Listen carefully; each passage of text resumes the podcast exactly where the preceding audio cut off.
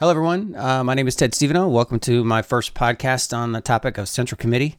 Going to be doing a series of these podcasts, uh, basically following the format of the book I wrote on this topic called Rigged How the Establishment Controls Elections and How the Citizens Can Take Them Back. If you go to my website, tedstevenot.com, if you sign up for my email list, I'll send you the first chapter of the book for free. Uh, also, if you join my email list, we um, I send a message out maybe once a week, uh, maybe a little bit more frequently if anything exciting is happening. Uh, but it's a great way to stay in touch. And uh, also, if you're interested in purchasing the book, it's available on Amazon, and links are also on the website. So I appreciate you listening and enjoy the show.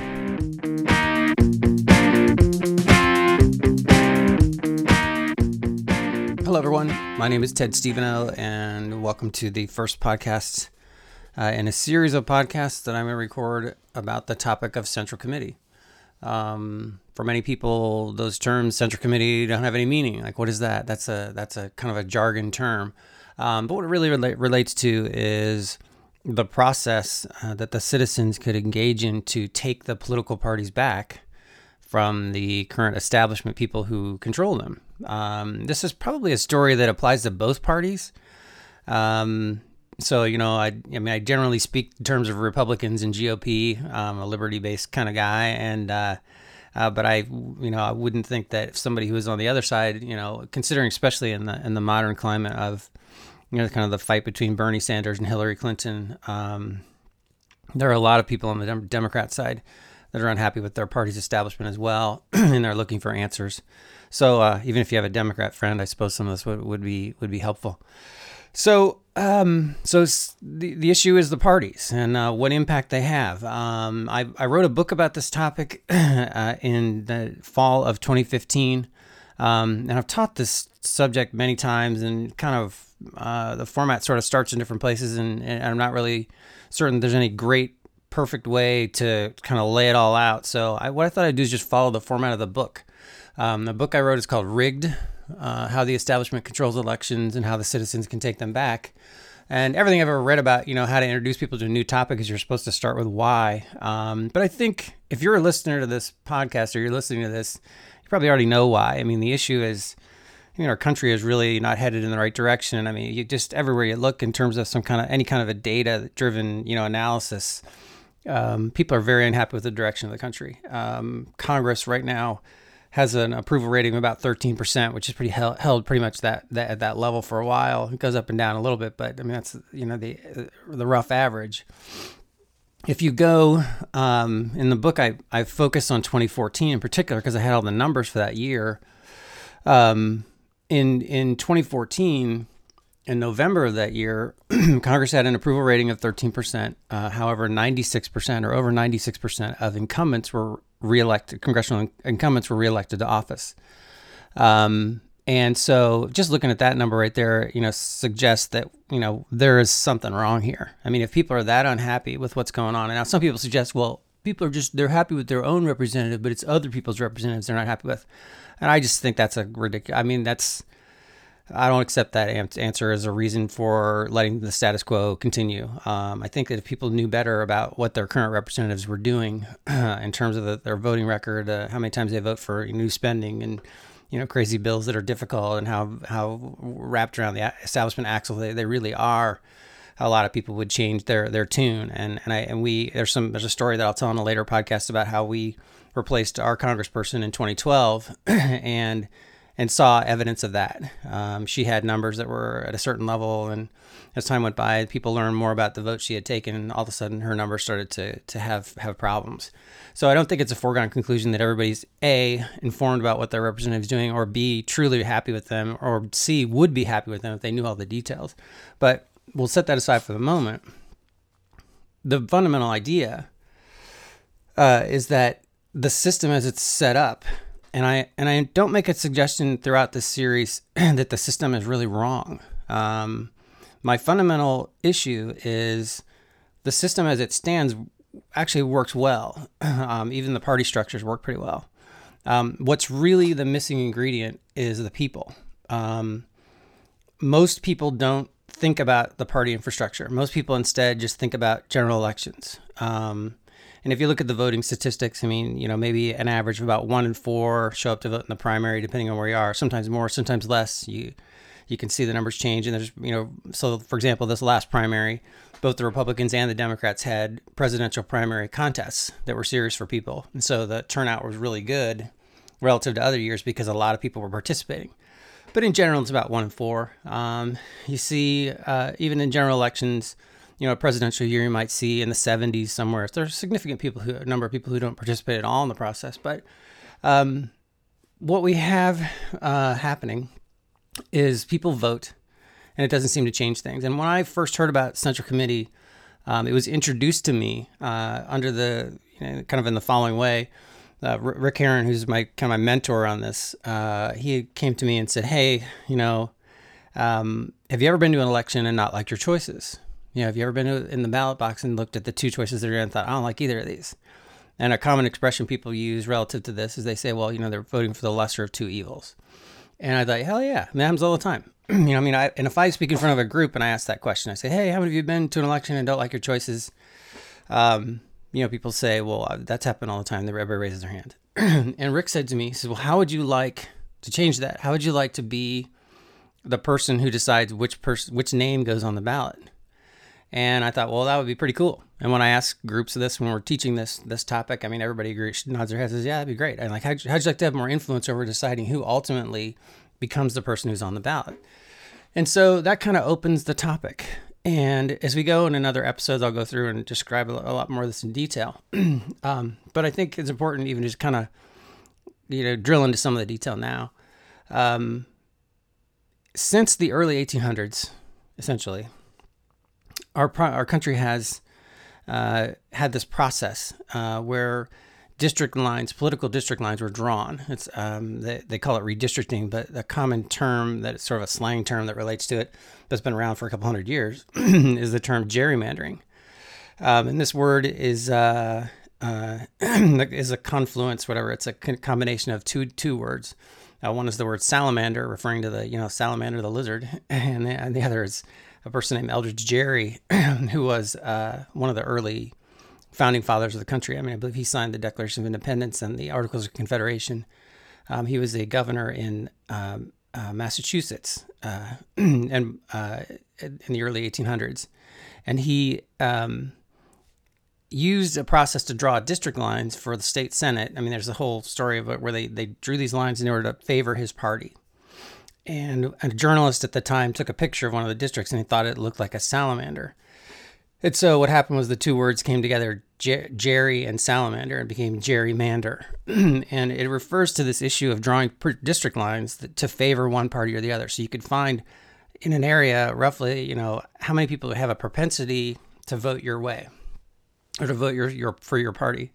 And if you draw the lines right, you can fill a district full of people that think the same way or pretty much the same way um, and win elections. And this process has gone on for you know hundreds of years. Um, so now we have today about 80%, or a little over 80% of congressional districts are, are gerrymandered such that in the November general election, one party is heavily favored. Okay, it, it might be Democrats, it might be Republicans, doesn't matter. But one of the one or the other party will have a just kind of like a fallen off a log victory uh, in the general. Um, one of the stories we looked at when years ago, you know, writing about this was in Chicago. Uh, there was a story of J- Jesse Jackson Jr. had had some issues legally. I mean, I don't know the details, but he had won in the primary. And he, in essence, he was really like a non-candidate for the general. Um, I don't believe he appeared in public much, if at all. he was basically, you know, kind of put his hands up, say he didn't withdraw, but he wasn't really trying very hard and he still won by an overwhelming majority uh, in the district. Um, there's story after story of how uh, candidates, regardless of what they do, just because they have the right letter by their name, win in November. And so that contributes greatly to this issue of 96% of incumbents getting reelected. If everybody thinks, well, I'm going to remember in November to change things, what happens is they don't change things. I mean, they come up against this gerrymander, this this district line stuff, uh, that's just really insurmountable, or they're given a false choice. So if they say, "Well, I don't like my current representative because he or she's not, you know, as as you know conservative as I like or as fiscally responsible as I like," so they get to the the polling uh, location and and they're given a false choice. They they can't vote for the other side, who they deem to be even worse. So they end up picking the quote unquote lesser of two evils. so this goes on and And I remember years ago hearing people use that word "remember November," and uh, it does apply to certain elections. Um, if you have a statewide election, like in Ohio, for example, um, you know, for governor or for senator, um, it does. The state can't. The state isn't necessarily drawn a certain way. I mean, actually, that actually is more of a close contest that is decided in November. However, the candidates that run are decided in the primary, which is another story. Um, but in many other races, particularly our congressional races in Ohio, uh, the, the decision is really made in the primary. Um, it is almost impossible to beat someone uh, who is uh, correspondingly matched to their gerrymandered uh, district identity uh, in November because it's just too late. So, so, so we learn about this, and we see the disconnect. And and uh, and I heard this this issue of the part about the issue of the parties um, and and this this concept that well you could be a person who helped decide who was on the ballot, and so I thought well how does this work, and um, I'll do more detail on this in the next podcast, but I want to just kind of give sort of a glimpse of it today. But what happens is is if the primary is the controlling contest, the primary is, the, is where the decision is made. Um, it's you can make a corresponding kind of state mathematical statement if, that, that applies. It says he who controls the primary controls the general. Meaning, if I can control the primary, or if you know whatever entity controls who wins in the primary, given the district is automatic in November, well then they control the general. So this being true, then you can you can dig into that to that to that question: Who does control the primary? How how what is the dynamic of a primary election? And and just in asking that question, you're all you're you just found yourself in uncharted territory most people are thinking November. Most people are thinking, you know, late contest. Most people think, well, I can watch the news, I can complain, I can. I mean, I literally, I've I've seen very accomplished talk show people, talking head political pundit types. You know, literally, I've spoken at an event one time. I'll I'll spare this guy naming him, where he was like, he has a bullhorn, you know, and he's going, "We're going to show them in November, what you know, how we really feel." and this was in one of the most gerrymandered districts in the in the freaking universe. Okay, and it was just such a ridiculous thing to say. It was such a just a way to get the cat crowd pumped up and screaming and shouting and um, just but just absolutely ineffectual and a joke.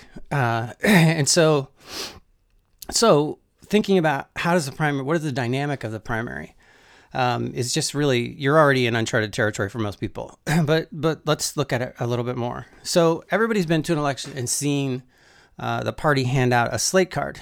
Okay, these are these. So if you're a Democrat or Republican, doesn't matter. They hand you. I remember years ago because I'm a Republican. I remember going to an election and taking the Democrat card because there wasn't anybody there standing out there handing out the Republican card, and it told me I, I, I use it as a way like, oh, here's all the people I'm going to vote against. Um, these cards are are relied upon. Uh, voters rely, rely upon these cards to help them decide who they're going to vote for. Now, in most elections, there'll be kind of a high profile race. um, sometimes we call it the shiny object race. Now, I'll use that term several times, I'm sure, in these podcasts. Um, in a shiny object race, people spend most of their time thinking about that race. Now, we just came out in 2016. We just came through the primary season.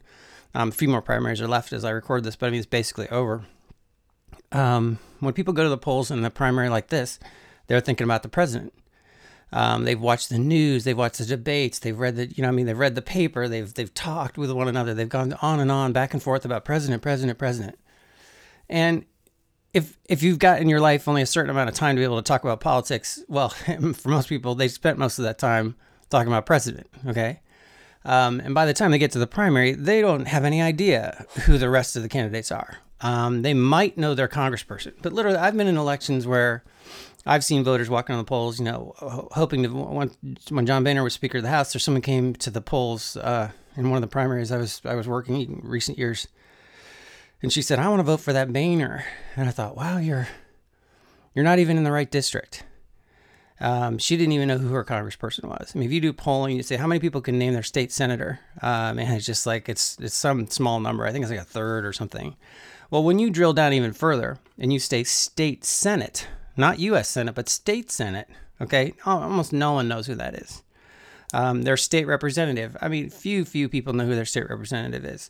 Um, you break it into you know other elected offices like clerk of courts and recorder and you know county commissioner. The, these kind of races like this, unless somebody is actually really close to following local government, for the most part, they have no idea who these people are. And so when the party produces that slate card, in the primary for these elections, they put the names of all the people that are their favored candidates on the card. And people go in, they're thinking president, and they go, Well, I don't know who else to vote for in these other races. So what I'll do is I'll lay that card down and they just tick off the names that are provided to them. they they rely on, they trust the parties to make recommendations that are going to be in line with the principles of the party um, and move their team forward. Um, it's really just a natural thing. As human beings, we rely on shortcuts. I mean, we if you had to think through every little detailed decision that you made, it would just be you'd never be able to function. I mean, you wouldn't get out your door in the morning. Um, so it is just a common thing. And when we originally got involved with politics, or when I originally got involved with politics, I remember thinking like, well, no, we're going to inform everybody in detail, and we're going to give them a chance to think about it, and we're going to get people really thinking deeply on these topics. And and I kind of learned in time. I mean, not that that's not a noble goal, but the reality was people just didn't want to do that. I mean, they're just too busy. They got too much going on. I mean, I just it just wasn't a realistic expectation. And what and what what it ended up being was that people truly rely on the party apparatus or the party infrastructure to help them understand who the candidates are, help them select team members for them. And so so this slate card exists. And, and, and as relates to the story that we'll tell in the, in the subsequent podcast, the party infrastructure that's behind that card is critical. Um, in my county, if an individual wants to be endorsed by the party, okay, they win an endorsement from the party, they have to they have to appear before the central committee. They have, they have a series of, of, requirements they have to meet. They have to give their information to the chairman before, you know, at a certain time period before the primary begins. They have to get go meet the executive committee. They have to have an interview. Um, and they be they're determined qualified by the executive committee, and it's all the steps they have to go through in order to finally appear before the state, or rather the, the county central committee uh, to then have a vote cast about whether or not they're going to be the endorsed candidate. And if you're an endorsed candidate, that's how you get your name on that card. Okay. Um, in our county, uh, at the time we started this, and I'll kind of, I might just tell the story in reference to our early days. Um, there were 200 precincts in the county. And the way this works is one person per precinct can serve on central committee. And central committee positions are determined in the primary election. So if you live in a voter precinct like a neighborhood, you can there's if you call the board of elections and say, "Hey, I'd like to run for central committee," you can these these primaries are deter these decisions are determined in the primary. In our county, they're every four years, and some counties are every two years. But you can go to them and say, "Hey, I'd like to run," and if you file on the filing deadline, which is 90 days before the primary election, they have a requirement that says you need to have five valid signatures from people in your party or sometimes independents. It's, it can be a mix, and you should check with your board of elections to get the exact details. But you turn in this form that says you want to run 90 days before the primary. It has to get approved. they look at it, they, val- they validate the signatures, and assuming you get approved, your name can be on the ballot. And these people then run in these neighborhood races and, they, and they win or lose at, on the primary day. Um, in most cases, uh, well, I should say most cases, in about a third, it depends on when you look at it and the timing, but it's uh, a third of these positions, nobody even files for them. Okay, this this position's so little known, or there's so little interest, or people are so busy focused on November. And I get a little edgy on that because I don't mean to give people a hard time for focusing on the wrong thing, but it's like I mean after years and years of talking about it, it's really sometimes frustrating to think there are answers to these problems and people just don't want to hear them. Uh, but you're listening to this, so you do want to hear them. So this, I'll we'll, you know we'll hang in there, we'll get it all together. But so these positions are often vacant. um, uh, and then the remaining positions, there might be maybe let's say let's say a half or so, you know, depending where you are. Um, somebody does run over uh, r- roughly 90% of them run unopposed. So in most cases, uh, the people who are interested in stepping into this space have a really easy access to it. Um, and these are the individuals who, you know, after all that process, if somebody says, "I want to, I want to get endorsed," these are the people that that that the candidates or prospective candidates speak to in order for these votes to occur to decide whether or not they're going to be endorsed. Um, a, a, critical element of this whole story is something called the endorsement meeting, and this is kind of where it all happens. Um, it's a night, sometimes it's you know two three hour night, uh, where the candidates appear before the committee finally and say, "Hey, this is me. This is what I believe in. This is my track record." Um, it, it, in many cases, it's been months. They've sent resumes to the central committee members. They've met with them. They've spoken at smaller meetings. Um, many of them, you know, they'll go out for coffee, they'll talk, they'll call on the phone, they'll do all this stuff just to meet the central committee members. And the central committee members that night, and the night of the endorsement meeting, cast the votes to decide whether or not who, who they're going to endorse or whether or not they're going to endorse anybody. Um, in our county, you need to get 60% of the vote of the Central Committee to get an endorsement. Okay. So if you're a candidate, you do all the process, you get your letters in on time, you do all the stuff, you follow all the steps, uh, you make your way through. and let's say you receive an endorsement from the party. Well, what that means then is your name will be included on that sample guide that gets handed out before the election or gets distributed widely. Now, an important factor, something we've learned as a part of this whole process, is that you can, you know, a party can endorse, but if they don't produce a nice card and they don't spend the money to get it in the hands of voters, there's not much point to it. I mean, you still have to be able. I mean, you can endorse candidates, but if, they, if nobody knows who your endorsed candidates are, you you this you know this can break down the process. But nonetheless, uh, assuming the card's supported and gets in the hands of the people, our experience has been, uh, you know, over ninety percent of the candidates that are endorsed will win their race in the county. Um, and so, and by winning that race, they win the primary, and then they go on to be a lock in the general. And, and in this case, my county, which I, I, should point out the distinction, um, is Clermont County, Ohio, which is a very Republican county. Um, a Democrat hasn't won a race here for decades on a partisan election. Um, so we are just like those congressional districts, those 80% of districts, in that the real decision is in the primary. Okay, now, so so how this all unfolds is the Central Committee, one of kind of the high cotton things that's part of the story of, of getting involved in this space is the ability to be the person. If you run for Central Committee and you win one of those seats, well, you become the person or one of the people who votes to decide whether or not somebody gets endorsed. Okay? And that is an extremely powerful thing. And in the absence of the citizens stepping into that space, what who the people who generally do step into that space are insiders um, throughout the state because this issue is not well known. Um, or people decide they'd rather, you know, protest, wave flags, and bumper stickers on their cars, and you know, yeah, you listen to talk radio or whatever, uh, do all these things that are proven over and over and over again to be ineffectual. Um, they decide not to get involved. Now, Ohio has 9,160 precincts currently. So we have a population of 11,500,000 people. Um, what you need is about four to 5,000 people statewide to step up and run for and win these seats. And what you do is it puts regular citizens in those chairs for these endorsement votes. Um, the process varies from county to county. Some counties don't endorse, and we'll talk about that in another podcast. How uh, some ca- counties have really abdicated their voice in, in these decisions, but that's that's another story for, for a later a later uh, uh, talk. But today, the idea is that we could have regular citizens get involved with this and change the paradigm. And and in in lieu of citizens getting involved, regular people getting involved, what you have is insiders. You have people who know the system. You have people who are, for the most part, uh, a part of it financially somehow. Um, you have elected officials. You have county employees. You have contractors. You have relatives of elected officials. You have um, people who are who have some sort of a conflict of interest relationship that run because they're the ones paying attention to how this works. They're the ones who know how, how what's involved, uh, and they then never run and, and fill these seats. um, and so, the issue here is putting more people in the seats that are regular folks. And I, I use a term. I kind of created a term for this. I call it doing political jury duty. Um, people who would be willing to, and this is a this is a process, uh, an involvement in these committees. You know, I mean, technically, you could just show up for the endorsement vote, which would be, you know, maybe like an hour or two. like it could be like two or three hours because sometimes these meetings are long um, for the endorsements because there's a lot of candidates speaking. It's actually a very exciting meeting. Um, Rick Herron, my, again, my mentor in this, he says, these are so great, these meetings, they had to charge admission. Um, but nonetheless, you know, a person could spend maybe an hour every two months or so. I mean, the time commitment involved with Central Committee is much less than many other things. And relative to the impact, I mean, it's just staggering how little time is involved relative to the amount of difference that it makes.